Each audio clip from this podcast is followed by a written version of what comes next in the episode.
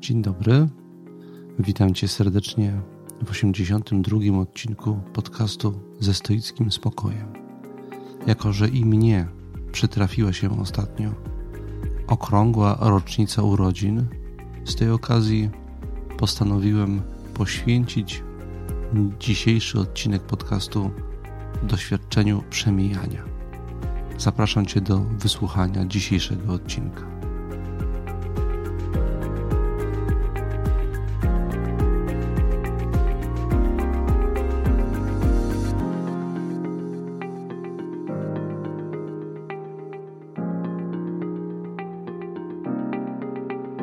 Zacznę dzisiaj od wyznania.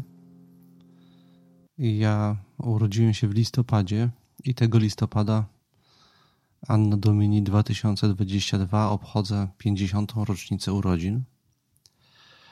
E, wyznanie moje dotyczy nie tego, że skończyłem 50 lat, ale tego, że od kilku lat prowadzę pewnego rodzaju eksperyment społeczny związany z moim wiekiem. Polega on na tym, że zdarza mi się, przebywając w towarzystwie ludzi w moim wieku lub nieco starszych, dość ostentacyjnie i prowokacyjnie powoływać się na mój wiek i dodając do tego komentarze typu będąc już w pewnym wieku, albo w moim wieku, albo będąc już starszym mężczyzną, gdzie po tym komentarzu dodawałem jakieś uwagi na temat tego, że ten wiek niesie ze sobą pewne ograniczenia, które trzeba zaakceptować. Y, I ja to robiłem czasami przesadnie. Oczywiście, i tak jak powiedziałem, prowokacyjnie. Celem moim było obserwowanie reakcji pozostałych osób. Reakcji dość oczywistych, takich, które, których można się w tej sytuacji spodziewać. Wydaje mi się, że w obliczu przemijania e, i wobec takich prowokacji, prowokacji eksponujących przemijanie i wiek, w jakim się jest, ludzie zazwyczaj reagują na dwa sposoby, a dwa inne są możliwe, ale bardzo rzadkie. Więc po pierwsze, ludzie reagują twardym wyparciem, mówiąc na przykład, ależ skądże jesteś jeszcze młodym facetem? E, I robią to trochę dla mnie, przez grzeczność, a trochę, a może głównie dla siebie, bo przecież jeżeli są w podobnym wieku co ja, to zaakceptowanie, że jest się już starszą osobą u kogoś w moim wieku oznacza to samo dla mnie. Więc to jest twarde wyparcie. Mówi się, nie, nie, nie, to jeszcze jesteśmy młodzi. Nie mów, że już jesteśmy w pewnym wieku. Druga forma e, reakcji, równie częsta, to jest miękkie wyparcie, które przyjmuje postać jakby akceptacji. I ono e, może wyrażać się, to miękkie wyparcie, w zdaniach typu: Człowiek ma tyle lat, na ile się czuje co by znaczyło, że trzeba po prostu troszczyć o to, jak się czujemy. Tym niemniej w zdaniu, tym dalej zawarta jest formuła wypierająca przemijanie i próbująca zachować młodość w obszarze samopoczucia. To jest, tak jak powiedziałem, miękkie wyparcie, ale jeszcze są dwie możliwe reakcje. Jedna rzadka, druga bardzo rzadka. Ta trzecia forma, trzecia możliwa reakcja to jest melancholijna akceptacja, wyrażająca się w zdaniach typu cóż poradzić. To po prostu przemijanie. Wszystko przemija i my także. Jest to przyjemna, melancholijna akceptacja rzeczywistości przemijania, podszyta pewnego rodzaju smutkiem. Ale jest, tak jak powiedziałem, jak zapowiedziałem, i o niej też dzisiaj będę chciał trochę opowiedzieć. I ona jest też związana ze stoicyzmem. Akceptacja afirmująca.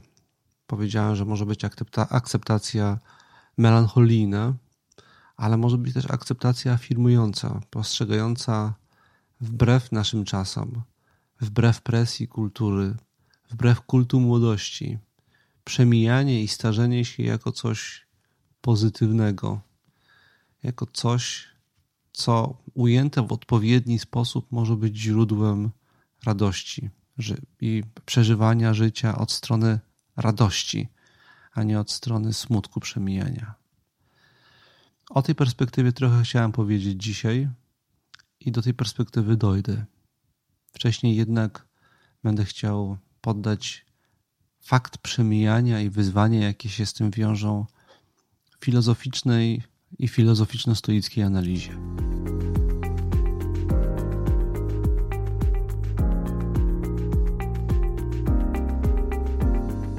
Trzeba powiedzieć, że antyczni stoicy w dość prosty, na poziomie teoretycznym prosty i by nie rzec nawet obcesowy sposób radzą sobie z takimi nieprzyjemnymi aspektami naszej egzystencji, jak przemijanie, choroba, starzenie się czy śmierć. Ta prostota bierze się z klasycznego zero-jedynkowego stoickiego podziału na rzecz od nas zależne i niezależne. Wszystkie te doświadczenia, które przed chwilą opisałem, lokują się w, w związku z tym, wedle stoików, w obszarze rzeczy od nas niezależnych. Tymczasem, jak od początku stoicy nauczają, dobrostan, szczęście, spełnienie są to rzeczy od nas zależne. Jeżeli zatem doświadczamy dyskomfortu emocjonalnego, jakiegokolwiek, nieprzyjemności, cierpienia, rozgoryczenia, niepokoju, w związku na przykład z przemijaniem, musi to być konsekwencja tego, że nie dość konsekwentnie, w nie dość pogłębiony sposób w swojej duszy przeprowadziliśmy podział na rzeczy od nas zależne i rzeczy od nas niezależne. Receptą w związku z tym na przemijanie, podstawową, ortodoksyjną, stoicką receptą na uciążliwość procesu przemijania jest powrót do tego podziału, przeprowadzenie go i skupienie się na co dzień w swoim codziennym funkcjonowaniu wyłącznie na rzeczach od nas zależnych. I to od zarania dziejów stoicyzmu różni stoiccy nauczyciele nieustannie rekomendowali. Oczywiście, tak jak powiedziałem, to wydaje się proste na poziomie teoretycznym, na poziomie praktycznym takie nie jest. Dlatego dzisiaj chcę zaproponować drogę okrężną, zanim dojdziemy do y, specyfiki i istoty stoickiej recepty, stoickiej perspektywy. Chciałbym poddać, tak jak już tutaj zapowiedziałem, filozoficznej analizie to doświadczenie, doświadczenie przemijania, zastanowić się, z czego, z jakich przyczyn wynika nieprzyjemny charakter tego doświadczenia dla wielu z nas. Ja widzę trzy rodzaje, czy trzy grupy takich przyczyn. Po pierwsze, są to przyczyny obiektywne, po drugie, subiektywne, po trzecie, kulturowe. I chciałbym zacząć teraz od pierwszej z tych grup, to znaczy od przyczyn o charakterze obiektywnym. O przemijaniu trzeba powiedzieć, że ono jest na co dzień przez nas niezauważalne. Jest to takie doświadczenie, które uderza nas przy pewnych sytuacjach. Zazwyczaj nie widzimy przemijania, nie, tak jak nie widzimy czasu upływającego. Kiedy nadchodzi kolejna rocznica urodzin i nagle patrzymy na naszą metrykę, wtedy uderza nas przemijanie. Albo kiedy zaczynają się pewnego rodzaju bolesne bolączki mm, pojawiać w naszym życiu, związane z po prostu z czasem i z wiekiem, w jakim jesteśmy, po raz kolejny doświadczamy przemijania i jest to doświadczenie, które często ma charakter zaskakujący. Nagle patrzymy w lustro i widzimy, jak bardzo się zmieniliśmy. To, o, o, tego typu doświadczeniach mówię, kiedy y, chcę powiedzieć, że, że, że przemijanie na co dzień jest nieuchwytne. My go doświadczamy w momentach pewnych kiedy już sobie to uświadamiamy, że przemijamy, to na poziomie obiektywnym jest to bolesne z trzech powodów. Po pierwsze, ze względu na statystykę. Wprawdzie stoicy mówią, że człowiek może umrzeć każdego dnia i do śmierci każdemu jest każdego dnia tak samo blisko. Jednak z drugiej strony wiemy, że statystycznie możliwość śmierci zwiększa się wraz z wiekiem i ta statystyka przemawia do nas na poziomie psychologicznym. Innymi słowy, doświadczamy tego, o czym pisał Heidegger, że życie jest to bycie ku śmierci. Seneca podkreślał, że każdego dnia żyjemy ku śmierci i każdego dnia się do niej przybliżamy. Natomiast właśnie w tych momentach okrągłych urodzin uświadamiamy sobie, że statystycznie jesteśmy tej śmierci każdego dnia coraz bliżej. I to mm, wiąże się z doświadczeniem strachu przed nieuchronnym. To jest pierwszy z tych typowych, obiektywnych powodów, dla których przemijanie bywa bolesne. Uświadomienie przemijania się bywa bolesne. Drugi powód mm, to wspominany, wspominany już tutaj przeze mnie ból. Wraz z wiekiem zaczynamy doświadczać konsekwencji naszego życia, e, tych zawinionych, jak i tych niezawinionych.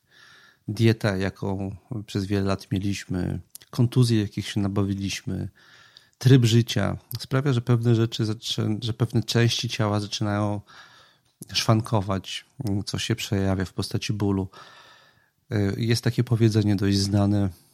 W pewnym wieku zaczynają je ludzie powtarzać. Jeżeli rano się budzisz i nic cię nie boli, to znaczy, że już nie żyjesz. Ból e, staje się elementem doświadczenia ludzkiego e, w pewnym wieku. Inne powiedzenie, które słyszałem wiele razy, to jest takie, że po 40 kończy się gwarancja, a jej pewne części zaczynają się psuć, a z tym psuciem się łączy się zazwyczaj ból.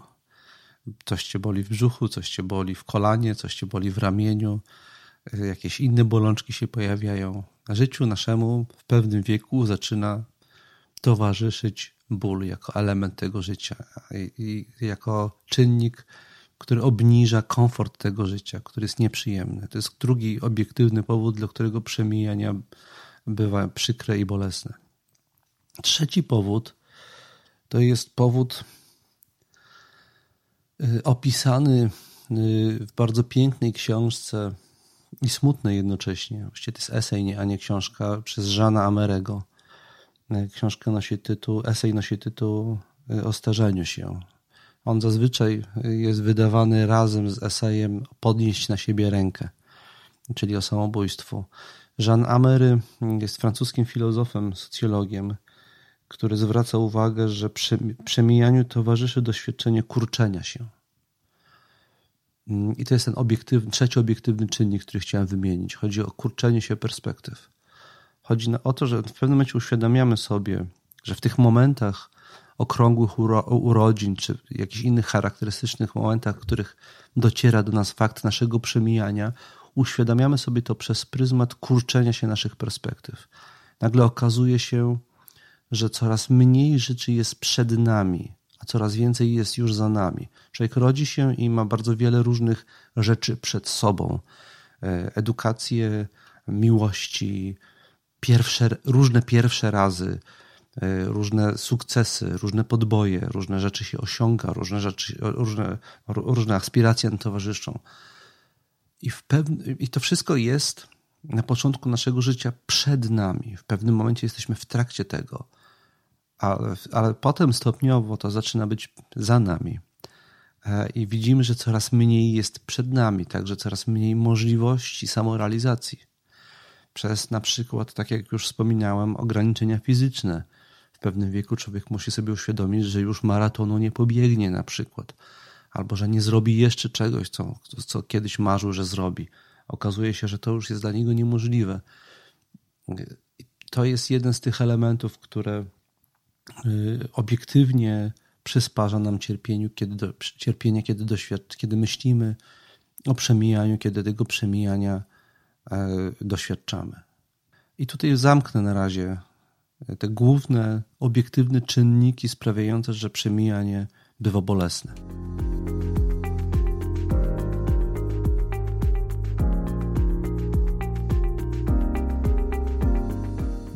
Z kolei przechodząc do subiektywnych czynników cierpienia, jakie powoduje przemijanie, trzeba zacząć od tego, że granica między czynnikami obiektywnymi a subiektywnymi jest oczywiście do pewnego stopnia nieostra, na przykład z tego powodu, że różne osoby mają różny stosunek do ich zmieniającego się wyglądu. I to, że wygląd się zmienia, to jest czynnik obiektywny. To, jak bardzo jest to dla nas ważne, to jest czynnik subiektywny. To, jak bardzo mm, ważna jest i bolesna zmiana wydolności. To też jest czynnik subiektywny. To, że wydolność się zmienia, to jest kontekst obiektywny przemijania. A okazuje się w pewnym momencie, że nie możemy już tyle co kiedyś. Ja już nie mogę zarwać nocy i potem na drugi dzień iść do pracy i normalnie, w miarę normalnie funkcjonować, jak nie prześpię nocy, noc z jakiegoś powodu to na drugi dzień jestem po prostu bardzo, bardzo y, słaby y, i mało efektywny w moich działaniach. Ja muszę regularnie spać i w pewnym wieku to odkryłem. Tak po prostu jest. Ale to, jaki mamy stosunek do naszej wydolności do tego, że ona się obniża, to jest subiektywne. Abstrahując od tej nieostrości granicy między tym, co obiektywne i subiektywne w doświadczeniu przemijania, trzeba powiedzieć, że dwa przede wszystkim, dwie przede wszystkim rzeczy są bardzo subiektywne w tym, jak doświadczamy przemijania i dlaczego ono bywa dla nas bolesne. Po pierwsze, jest to zmiana, a po drugie, brak zmiany. To brzmi tajemniczo, za chwilę to wyjaśnię. W trakcie przemijania, w efekcie przemijania, w naszym życiu zachodzą zmiany, których nie przewidywaliśmy, których się nie spodziewaliśmy, e, a które doświadczamy jako bolesne. Bardzo często jest tak, że jesteśmy jakoś osadzani w jakimś sposobie życia, w jakimś klimacie, w jakiejś epoce i w pewnym momencie ten sposób życia, w związku ze zmianą otoczenia, w związku ze zmianą wydolności, w związku ze zmianą czasów po prostu, w których żyjemy, przestaje mieć tą jakość, jaką miał. I tego, doświadcza, i te, tego typu zmiany doświadczamy jako dotkliwej bolesnej. I na to są bardzo proste przykłady. Ja z pewną nostalgią wspominam drugą połowę lat 80. Byłem wtedy młodym człowiekiem, bardzo młodym człowiekiem. Ale jak wspominam tą epokę, to moje doświadczenie bycia w tej epoce i pewnej przyjemności jej, jakiej funkcjonowanie w tej epoce mi dostarczało. Na to się składała witalność młodości, charakter muzyki, jaki wtedy słuchałem, późne lata 80., to jest specyficzny okres w historii muzyki, a muzyka bardzo była dla mnie ważna. I na przykład to, że e, miałem możliwość pierwszy raz doświadczyć oglądania takich seriali jak Twin Peaks czy, mm, czy Przystanek Alaska. Mm, I część nostalgii związanej z przemijaniem i jakiegoś takiego bólu związanego z przemijaniem bierze się z tego, że, takich dość, że takie doświadczenia już nie wrócą. Ten klimat życia, zanurzenia w pewnych doznaniach, w pewnych interakcjach z ludźmi, i z epoką, w której się żyje. On już nie wróci, on już e, przeminął bezpowrotnie. To jest ten subiektywny mm, kontekst, e, kontekst zmiany pewnych elementów naszego życia, które doświadczamy jako bolesne dopiero wtedy, kiedy coś się kończy. E, a nie zawsze, kiedy w tym byliśmy, odczuwaliśmy tego jako czegoś przyjemnego potraktowaliśmy to po prostu jako oczywiste. Jako oczywiste włączałem odcinek serialu ulubionego i oglądałem go po raz pierwszy I nie wiedziałem, że to jest tak bardzo unikalne doświadczenie, za którym można potem tęsknić. Jako oczywiste traktowałem osadzenie w pewnej kulturze, z pewnymi ludźmi, z pewnymi interakcjami, z pewnymi doświadczeniami muzycznymi. I te doświadczenia już nie wrócą, już po raz pierwszy nie będę słuchał tej, a, ta, a ta takiej na przykład, a nie innej muzyki, doświadczając przy tym takich, a nie innych doznań. Więc ta, ta y, jakość doświadczeń powiązana z epoką jakąś, w której żyliśmy, z charakterem relacji między, między z, z, ludźmi, to, że pewne doświadczenia są po raz pierwszy, to nigdy już nie wraca. I, i, i ta zmiana y, zaskakująca, że nagle nie doświadczamy tego, co czego doświadczaliśmy, albo zupełnie inaczej, pewne wyczerpanie się doświadczeń pewnych, ta zmiana bywa dla nas bolesna i ona ma charakter, tak jak powiedziałem, subiektywny, bo to jest tylko nasze. To mówi coś o tym, jak my jesteśmy w doświadczeniu osadzeni. Drugi aspekt, ten tajemniczy mm, tej zmiany subiektywnej, to jest brak, właśnie brak zmiany. To jest ten subiektywny czynnik, e, subiektywny czynnik mm, cierpienia spowodowanego przemijaniem. Przez brak zmiany mam na myśli to, że my żyjemy nie tym, czego doświadczamy, tylko bardzo często żyjemy naszymi aspiracjami. Liczymy, że nasze życie jest pewną historią.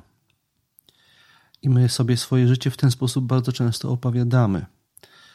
Zresztą patrząc na życie innych ludzi, y, które od czegoś się zaczyna, ma jakiś prolog, potem coś się wydarza w tym życiu, a potem są jakieś sukcesy, jakieś osiągnięcia, jakieś efekty dotychczasowej drogi życia.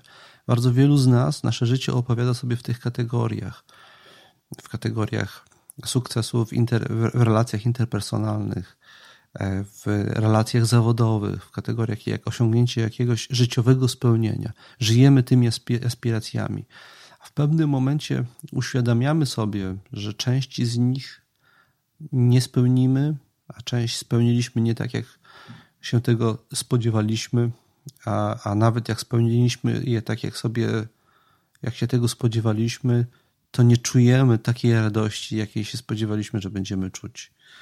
I ta zmiana, albo właśnie brak zmiany w naszym życiu, że nie osiągnęliśmy czegoś, co pragnęliśmy osiągnąć, i nie czujemy w związku z tym czego, tego, czego, co czuliśmy, że będziemy czuli, ten brak zmiany w naszym życiu w efekcie przemijania doświadczamy subiektywnie jako dotkliwy. Oto jesteśmy naraz w pewnym wieku, w którym kiedyś sądząc, że będziemy, będziemy mieli na koncie takie a takie osiągnięcia i będziemy takimi a takimi ludźmi, podczas gdy takich osiągnięć nie mamy i takimi ludźmi, jakimi się spodziewaliśmy, że będziemy, nie jesteśmy. I to bywa bardzo rozczarowujące, bolesne. Patrzymy w, w, z goryczą w przeszłość i cierpimy.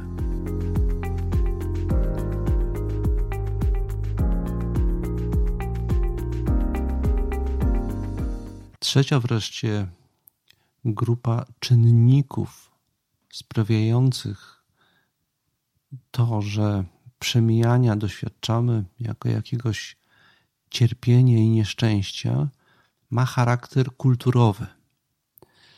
I tutaj widzę kilka cech naszej współczesnej kultury, która to powoduje.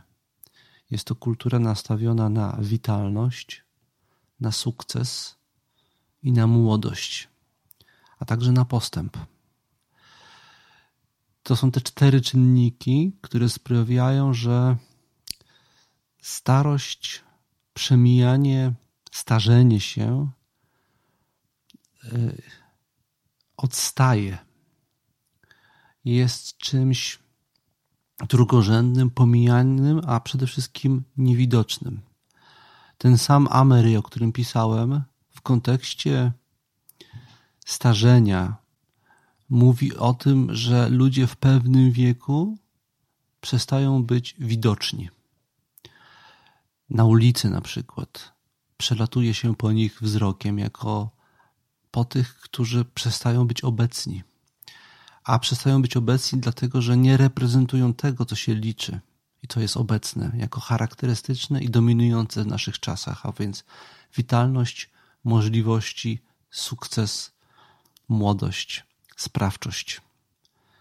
to są te cechy wyróżniające naszej kultury, które sprawiają, że starość jest deprecjonowana, starzenie się jest deprecjonowane, starzenie się jest, tak jak powiedziałem, wiąże z kurczeniem, ale to kurczenie intensyfikuje się, kurczenie możliwości, dlatego że część tych możliwości odbiera nam nie wiek, lecz kultura. Bo nie patrzymy na starych ludzi, na starszych ludzi, jako na tych, którzy mogą coś ważnego jeszcze zrobić. Bo to, co ważne, związane jest z sukcesem i młodością, a nie z mądrością i doświadczeniem w dzisiejszych czasach, niestety. Mm, pewna moja znajoma opowiadała mi niedawno o doświadczeniu, jakie miała, kiedy pojechała pobrać krew. Jest to osoba w mniej więcej podobnym wieku do mnie mm, i, regularnie oddaje krew. I pojechała i powiedziała, że tym, co ją uderzyło, ona była w pomieszczeniu, czekając na to, na pobranie krwi z grupą mężczyzn w różnym wieku. Tam byli akurat, tak się złożyło, głównie mężczyźni. I zauważyła, że jest przez nich niezauważalna. Dawniej jako e, ładna e, kobieta często była e, zauważana i wzrokiem chociażby adorowana przez mężczyzn. Tymczasem w pewnym momencie zauważyła, że się jej nie dostrzega, że wzrok mężczyzny siedzącego koło niej w poczekalni, w jakimś miejscu takim jak punkt poboru krwi, przelatuje po niej, tak jakby była nieobecna i niewidoczna. I to dla wielu osób jest doświadczenie nieprzyjemne bardzo paradoksalne też, bo kiedyś mówiła ta sama osoba mi, było to dla niej męczące, że się na nią gapią, a teraz jest dla niej męczące, że się na nią nie gapią, że jej nie zauważają, że przestała być widoczna w ich oczach. Z jednej strony jest to konsekwencja czynników biologicznych, mógłby ktoś powiedzieć, i że należałoby ten, ten powód zaliczyć do tych obiektywnych czynników e, sprawiających, że przemijanie jest nieprzyjemne, ja jednak uważam, że jest to częściowo kulturowe. Nie patrzymy na pewnych ludzi, przestajemy ich zauważać, dlatego że ze względu na charakter naszej kultury, doświadczenia, dojrzałości i starzenia się nie cenimy tak bardzo, jak cenimy młodość, witalność i piękno fizyczne. Moim zdaniem jest to coś bardzo głęboko zakodowanego w naszej współczesnej kulturze, czego nie było w dawniejszych kulturach. Sędziwość, dojrzałość były dawniej, w dawniejszych kulturach bardzo często otaczane szacunkiem i rewerencją, czego nie, nie ma dzisiaj, a i dla którego to powodu, tak jak powiedziałem, kulturowego, mm, przemijanie e, bywa dla niektórych ludzi bardzo bolesne, bo się wiąże także z poczuciem odrzucenia i bycia niepotrzebnym. Jeszcze jest jeden ważny aspekt. Wspomniałem go mimochodem, e, a on mi jakoś umyka cały czas. I moja myśl cały czas do niego wraca i nie może się dobić, a teraz sobie o tym przypomniałem. Chodzi o postęp. To słowo padło już tutaj. Żyjemy w czasach bardzo silnych, bardzo intensywnych przemian, e, technologicznych między innymi. I e, w pewnym wieku ludzie doświadczają tego, że nie nadążają. I to też o tym pisze Amery w swojej książce, że starość jest naznaczona byciem w tyle, y, a przez to niezrozumieniem. I dlatego też na starych się patrzy w sposób lekceważąco, bo oni już nie rozumieją technologii, nie umieją obsługiwać najnowszych aplikacji, gubią się w tym, nie nadążają za technologią, nie rozumieją Y, najnowszych rozwiązań intuicyjnie. A takie intuicyjne rozumienie jest naturalne dla ludzi młodszych, bo oni w tym żyją, to jest ich żywioł. A ci starsi nie nadążają, ale z drugiej strony, i to jest znak tego, że będę już powoli przechodził do aspektów pozytywnych tego, co mam dzisiaj do przekazania. Często spotykam się z tym, coraz częściej y, u ludzi w moim wieku, że oni w moim i starszym, że mówią, że oni nie chcą nadążyć, że nie mają takiej potrzeby, że właściwie to współczują tym młodym, że muszą za tym wszystkim cały czas nadążać, bo to jest strasznie męczące.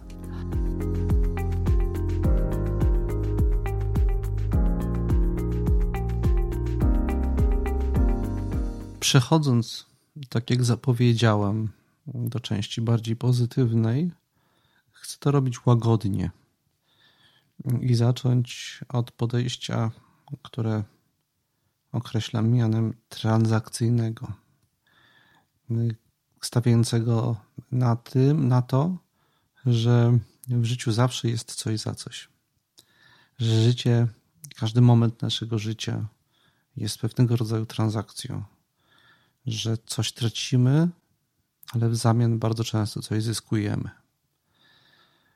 I jeżeli koncentrujemy się na stracie, to nie jesteśmy w stanie odebrać zysku.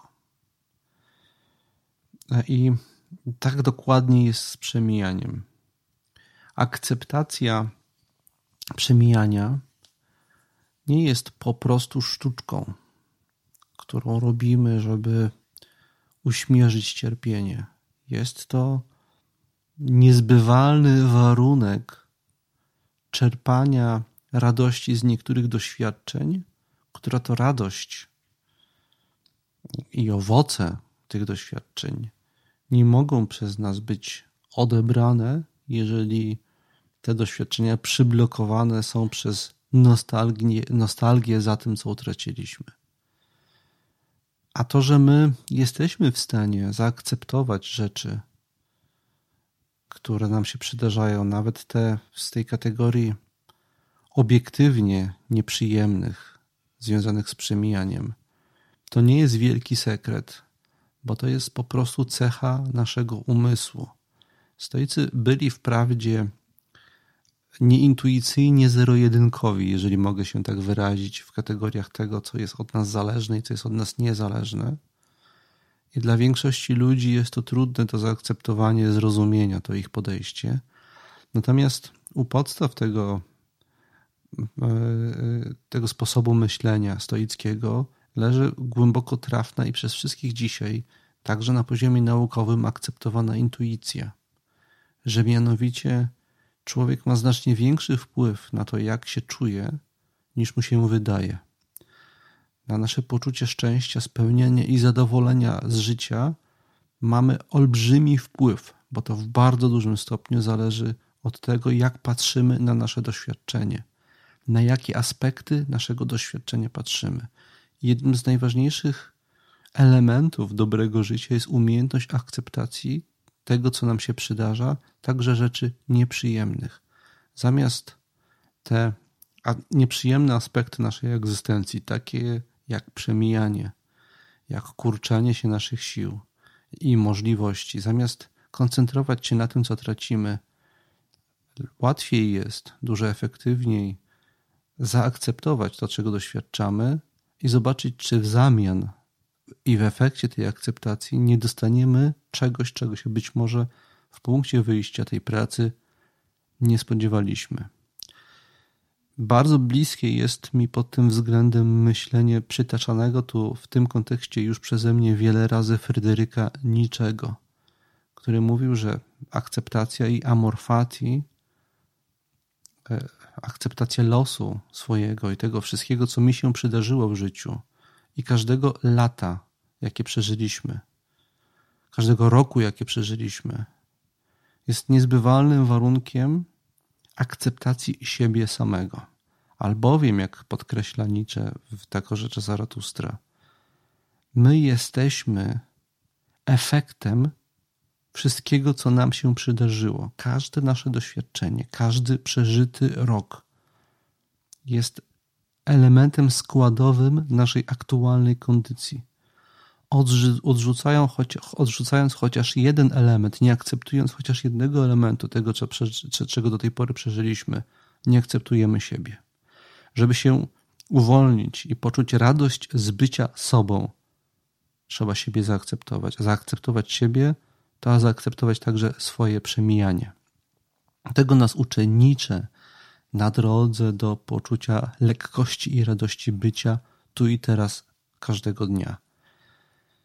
Ja w związku z tym y, od jakiegoś czasu w związku z okrągłą rocznicą, 50. rocznicą mojego życia, mm, mm, mam taki nowy eksperyment, za każdym razem, kiedy ktoś usłyszy, ze znajomych usłyszawszy, ile mam lat, zaczyna wchodzić i wyczuwam, że wchodzi w tryb współczująco pocieszający, stanowczo protestuję i mówię, że zasłużyłem sobie na każdy rok, który przeżyłem.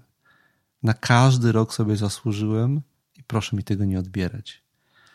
Chcę się cieszyć każdym przeżytym rokiem i akceptować każdy przeżyty rok, bo to jest warunkiem następnie mm, i elementem tej transakcji odbierania z każdego roku sumy doświadczeń i rozumienia ich, dzięki któremu to rozumieniu nabywamy mądrość i lepiej rozumiemy i lepiej czujemy to, co się wokół nas dzieje i to, jacy jesteśmy tu i teraz. Mówiąc to, mam oczywiście między innymi na myśli główne przesłanie takich książek jak W poszukiwaniu straconego czasu Marcela Prusta. Jest to książka, którą też czasami tutaj przytaczam. Marcel Proust y, w tej książce pokazuje, że mądrość jest konsekwencją doświadczenia, ale tylko w pełni przeżywając i akceptując swoje doświadczenie, możemy czerpać tą mądrość i następnie wykorzystywać ją, żeby żyć dalej.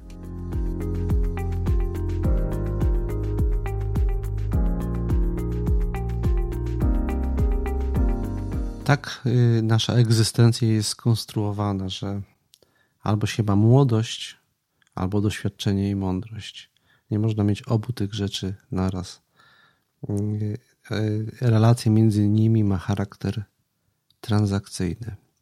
I do natury nostalgii za młodością, za minionymi latami należy to, że kiedy my byliśmy w tych naszych tak zwanych cudownych latach, to będąc w nich tego nie wiedzieliśmy, tylko skupialiśmy się na różnych cierpieniach i bolączkach. Natomiast patrząc na to doświadczenie z perspektywy lat, e, będąc już ludźmi doświadczonymi i starszymi, wiemy, że bardzo łatwo bo już jesteśmy mądrzejsi, zaburzyć tą perspektywę i patrząc z nostalgią za minionymi latami świetności, nie dostrzegamy świetności, która jest tu i teraz, a za którą będziemy tęsknić za kolejne 10-15 lat. I właśnie ta mądrość i to doświadczenie życiowe uczy, żeby umieć czerpać większą radość z tu i teraz, zamiast czekać kolejne 15 lat żeby docenić to, co tu i teraz mieliśmy, a co straciliśmy. Albowiem zawsze coś tracimy, a mniej tracimy wtedy, kiedy umiemy się na tym skupić w aktualnym doświadczeniu. Właśnie to, że jestem w tym wieku, w jakim jestem, dzięki temu sprawia, że jestem, e, użyję takiego określenia, radośniej uważny na fakt przemijania. Czas doświadczenie czasu, który upływa w każdej chwili, także teraz, kiedy nagrywam to, co nagrywam, jest niezwykle przyjemnym i intensywnym doświadczeniem, jeżeli to zauważymy. Antyczni Pitagorejczycy mieli takie przekonanie czy powiedzenie, e, iż kosmos, który nas otacza, ruchy, które się w nim dokonują, towarzyszą tym ruchom dźwięki, które razem tworzą piękną symfonię. Ponieważ my żyjemy w tym świecie od narodzin, przyzwyczailiśmy się ją słyszeć tak bardzo, że przestaliśmy ją słyszeć. Wystarczy się zatrzymać na chwilę i wsłuchać, mawiali Pitagorejczycy, żeby tą piękną symfonię świata doświadczyć, usłyszeć, przeżyć i zachwycić się nią.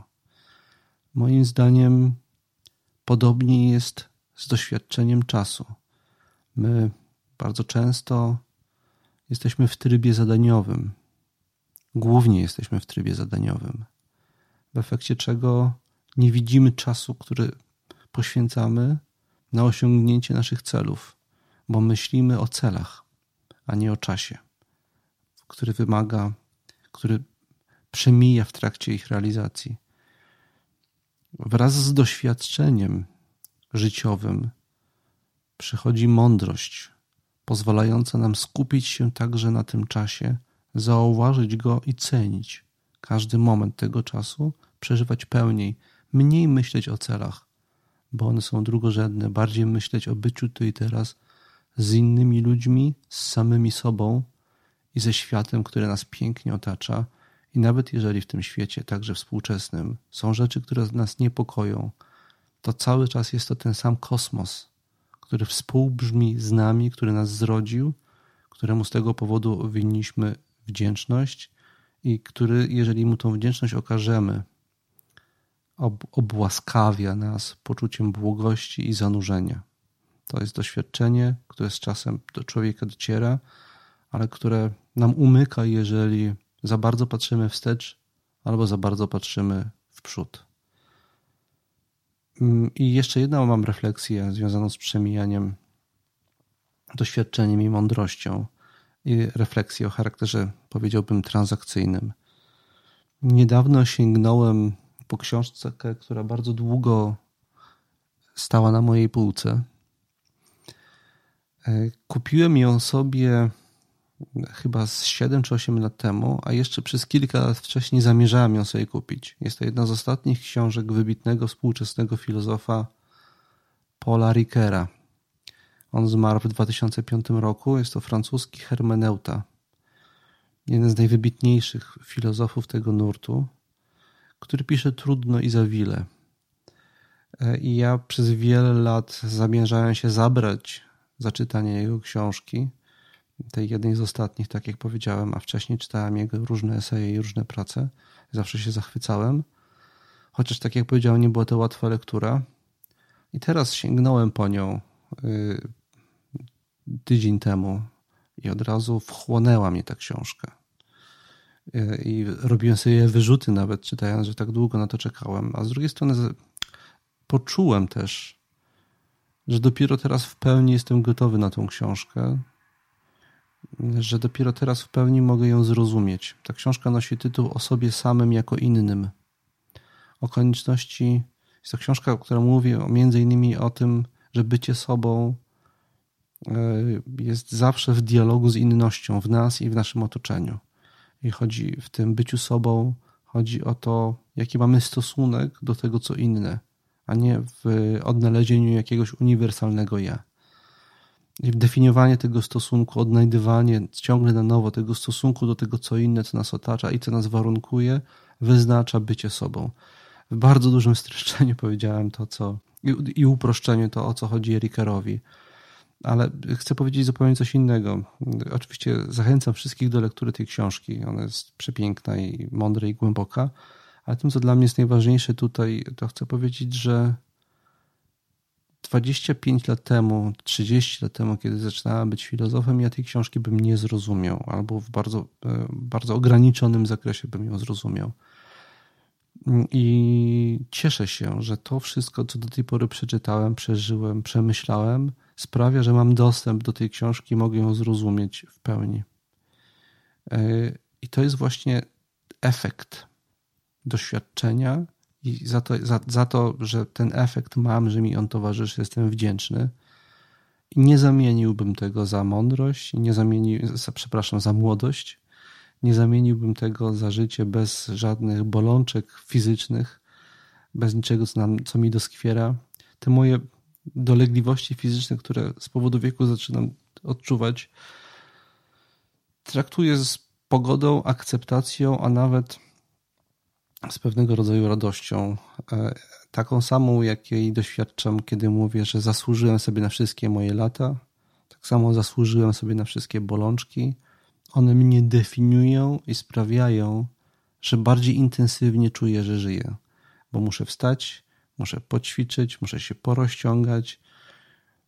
E, to sprawia, że czuję siebie, nie akceptuję, nie, nie przyjmuję tego, jaki jestem, jako coś danego, tylko bardziej niż kiedykolwiek wcześniej i z każdym rokiem coraz bardziej jako coś zadane, jako pewien wysiłek odzyskiwania siebie ciągle, codziennie od nowa i każdy dzień staram się tak traktować.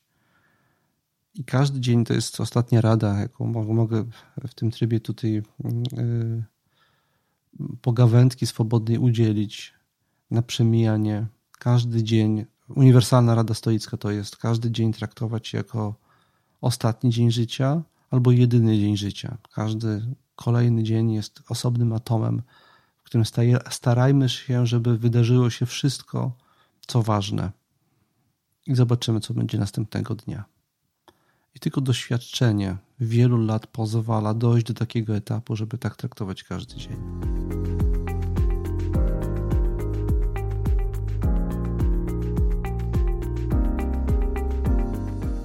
Przechodząc już do końca dzisiejszego odcinka, chcę się zwierzyć, że dzisiejszy odcinek nagrywam w niedzielę.